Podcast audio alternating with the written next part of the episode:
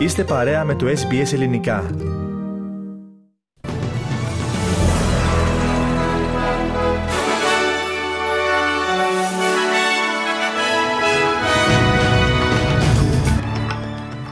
Συνάντηση του Αυστραλού Υπουργού Άμυνας με τον Αμερικανό ομολογό του στο Πεντάγωνο. Κατασκοπευτικό κινέζικο μπαλόνι στον εναέριο χώρο των Ηνωμένων Πολιτειών. Συγγνώμη ζητά το Πεκίνο. Ο Υπουργός Εξωτερικών των Ηνωμένων Πολιτειών ακυρώνει την επίσκεψή του στην Κίνα. Κυδεύτηκε χθες στη δράμα ο πιλότος του μοιραίου F4 Phantom και... Κύμα κακοκαιρίας αναμένεται να πλήξει αύριο την Ελλάδα.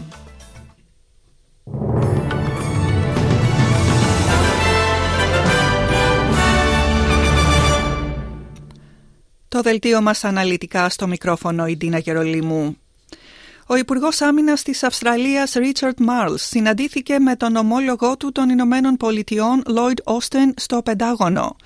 Στην συνάντηση κυριάρχησαν θέματα ασφάλειας στην περιοχή του Ινδοειρηνικού καθώς και οι ρυθμίσεις της Συμφωνίας Όκος για τα πυρηνικά υποβρύχια ανάμεσα σε Ηνωμένες Πολιτείες, Βρετανία και Αυστραλία.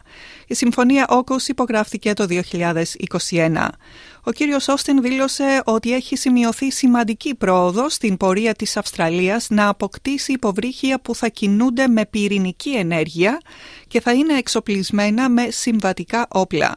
Ο κύριος Μάρλς δήλωσε ότι οι προκλήσεις αυξάνονται τόσο στην ευρύτερη περιοχή της Αυστραλίας όσο και παγκοσμίως, εξού και η στρατηγική ανάγκη για συμμαχίες και συνεργασίες όπως η Όκος. profound sense of shared mission right now um, between our countries uh, in a world where global the global rules-based order is under pressure um, and where countries which stand for it need to be working together as we are. Περισσότερα όμως για το θέμα αυτό θα έχουμε λίγο αργότερα στο πρόγραμμά μας. Ο Υπουργός Εξωτερικών των Ηνωμένων Πολιτειών, Άνθονι Μπλίνκεν, δεν θα επισκεφθεί την Κίνα αυτό το Σαββατοκυριακό όπως ήταν προγραμματισμένο. Αιτία της αναβολής του ταξιδιού του είναι το κατασκοπευτικό μπαλόνι που εντοπίστηκε στον Αμερικανικό εναέριο χώρο. Ο Λευκός Οίκος υποστήριξε ότι πρόκειται για παραβίαση του εναέριου χώρου των Ηνωμένων Πολιτειών. Το Πεκίνο ζήτησε συγνώμη από τις Ηνωμένες Πολιτείες μιλώντας για ένα μη στρατιωτικό αερο... αερόπλιο συλλογής μετεωρολογικών δεδομένων που παρασύρθηκε στον Αμερικανικό εναέριο χώρο αφού παρεξέκλεινε της προβλεπόμενης πορείας του. Σε σχετικές δηλώσεις του, ο Άνθονι Μπλίνκεν είπε We continue to track and monitor the balloon closely. We're confident this is a Chinese surveillance balloon. Once we detected the balloon, the U.S. government acted immediately to protect against the collection of sensitive information. That it's an irresponsible act and that the PRC's decision to take this act. Περισσότερα όμως και για το θέμα αυτό θα έχετε την ευκαιρία να ακούσετε λίγο αργότερα στο πρόγραμμά μας και συγκεκριμένα αμέσως μετά το Δελτίο Ειδήσεων. Ο Αυστραλιανός Ιατρικός Σύλλογος, AMA, υπογράμμισε την υποστήριξή του στις μεταρρυθμίσεις του Medicare που προτείνει η κυβέρνηση. Ωστόσο, επανέλαβε το αίτημά του για βραχυπρόθεσμες αλλαγές. Ο πρόεδρος του AMA, καθηγητής Steve Robson, είπε ότι οι προτάσεις για την αναμόρφωση του Εθνικού Συστήματος Υγείας επικεντρώνονται σε μακροπρόθεσμες αλλαγές υποστηρίζει ότι απαιτείται επίγουσα προσοχή για την μεταρρύθμιση και την υποστήριξη της γενικής ιατρικής. Ο καθηγητής Ρόμψον είπε ότι η αμοιβή των γενικών γιατρών από το Medicare απαιτεί άμεση απάντηση. We know the rebates for the Medicare schedule have not been indexed adequately for years now. And a typical GP visit costs about $90. From that, patients will get back less than $40 from Medicare. It's leaving Australian patients often with a shortfall of $50. We think the government should think very carefully about how much they rebate and how much they want Australians really to pay if they see a GP. Στην Ελλάδα τώρα κυδεύτηκε χθε τον γρανίτη δράμας ο σμιναγός Στάθης Τσιτλακίδης, 31 ετών, πιλότος του μοιραίου F4 Phantom που κατέπεσε στο Ιόνιο την Δευτέρα. Στην εξόδιο ακολουθία παραβρέθηκαν η πρόεδρος της Δημοκρατίας Κατερίνα Σακελαροπούλου και ο πρωθυπουργός Κυριάκος Μητσοτάκης. Επίσης, ο Υπουργός Εθνικής Άμυνας Νίκος Παναγιοτόπουλος, αντιπροσωπεία του ΣΥΡΙΖΑ και ο πρόεδρος της Ελληνικής Λύσης. Το φέρετρο του Σμιναγού είχε τεθεί σε λαϊκό προσκύνημα μία ώρα πριν την έναρξη της ακολουθίας. Συγχωριανοί του μιλώντας στους δημοσιογράφους είπαν για τον άτυχο Σμιναγό. Πετούσε χαμηλά, βγαίναμε έξω από τα σπίτια για να τον δούμε και το θαυμάζαμε πολύ. Τι να πω ρε παιδιά, τι να πω. Κρίμα. Έπεσε στο καθήκον. Να έρθουμε και πάλι στην Αυστραλία. Επιμνημόσυνη δέηση πραγματοποιήθηκε σήμερα για τα τέσσερα παιδιά που έχασαν τη ζωή τους στο προάστιο Oatlands του Σίδνεϊ το 2020 όταν χτυπήθηκαν από όχημα, ο οδηγός του οποίου ήταν υπό την επίρρεια του αλκοόλ. Τρία από τα τέσσερα παιδιά ήταν αδέρφια. Η τελετή ήταν πρωτοβουλία του Ιδρύματος I Forgive και για πρώτη φορά φέτος περιλαμβάνει δωρεάν φεστιβάλ για οικογένειες παραβρέθηκε ο Πρωθυπουργός Άνθονι Αλμπανίζη, ο πολιτιακός Πρωθυπουργός Ντόμινικ Πέροτε και ο πρώην Πρωθυπουργός Σκοτ Μόρισον. Ο κύριος Αλμπανίζη στην ομιλία του τόνισε ότι σήμερα τους παρευρισκομένους τους ενώνει η ελπίδα και η αγάπη. Today brings together family and community, joined in sorrow and grief, united by love and by hope. In Australia, and indeed around the world, your story and your example has helped people look into their hearts and find forgiveness. I hope on I Forgive Day all of us can search our hearts and find what you have found in yours the strength to forgive and the peace and healing that forgiveness brings. Στον διεθνή χώρο, η Ευρωπαϊκή Ένωση πρόκειται να ξεκινήσει την εφαρμογή του 10ου πακέτου κυρώσεων κατά της Ρωσίας στις 24 Φεβρουαρίου, ημερομηνία που σηματοδοτεί την επέτειο της εισβολής της Ρωσίας στην Ουκρανία. Η Ευρωπαϊκή Ένωση επιβεβαίωσε επίσης ότι δεν θα θέσει χρονοδιαγράμματα για την ένταξη της Ουκρανίας στο μπλοκ. Ο πρόεδρος της Ουκρανίας, Βολοντίμιρ Ζελένσκι, ήλπιζε ότι η Ευρωπαϊκή Ένωση θα επισπεύσει την ένταξη της Ουκρανίας. Η πρόεδρος της Ευρωπαϊκής Επιτροπής, Ούρσουλα Βόντε Λάιεν, και ο πρόεδρος του Ευρωπαϊκού Συμβουλίου, Σαρλ Μισελ, επανέλαβαν την υποστήριξή τους στην ένταξη της Ουκρανίας στην Ευρωπαϊκή Ένωση. The EU will support you in every way we can for as long as it takes. Your destiny is our destiny. Ukraine is the EU. The EU is Ukraine. Let's make it happen. There are no rigid timelines, but there are goals that you have to reach. Your determination to forge ahead is impressive.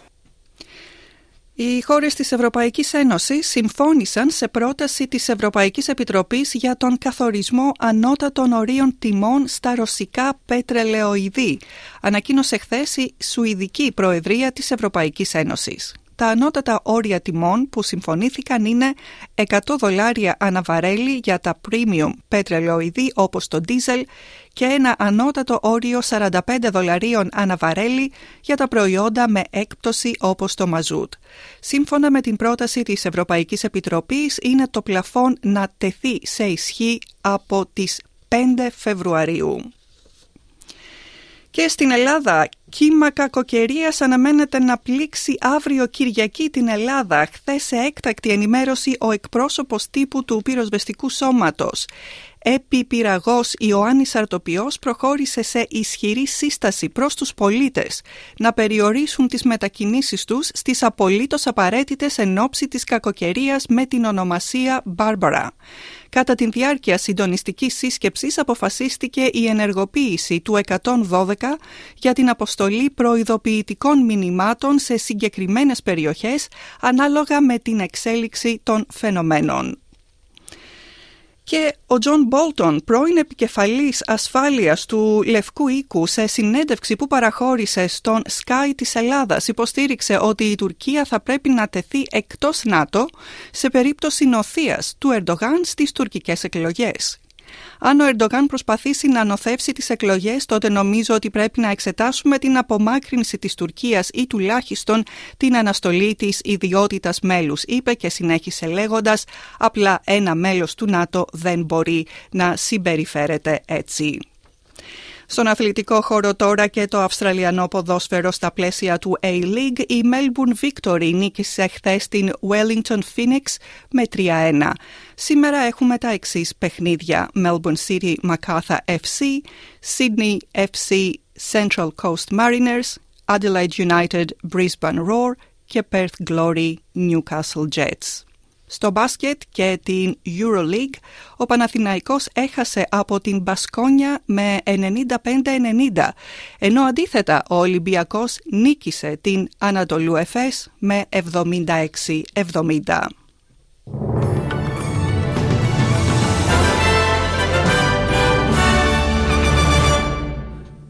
Στις ισοτιμίες του συναλλάγματος το δολάριο Αυστραλίας ισοδυναμεί με σχεδόν 70 cents εναντί του αμερικανικού δολαρίου και 65 λεπτά εναντί του ευρώ.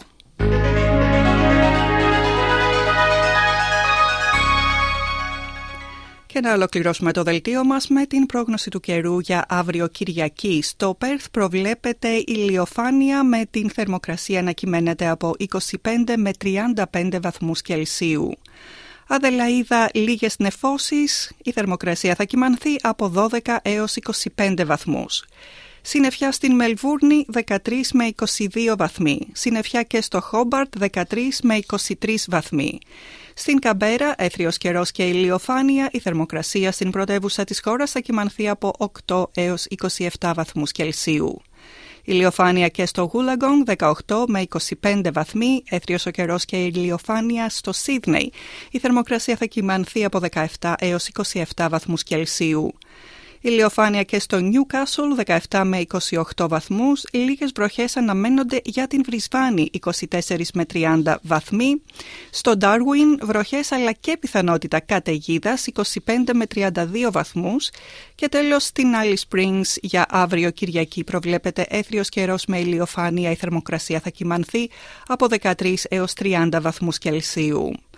Για σήμερα Σάββατο σε Αθήνα και Λευκοσία προβλέπονται νεφώσεις με την θερμοκρασία να μην ξεπερνά τους 13 βαθμούς Κελσίου και στις δύο πρωτεύουσες.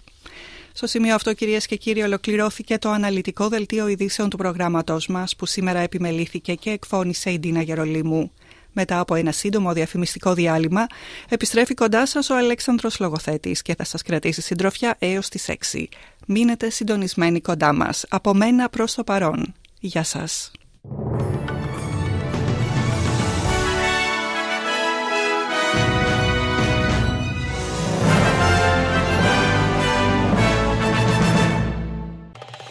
Κάντε like, μοιραστείτε, σχολιάστε, ακολουθήστε μας στο Facebook, στο SBS Greek.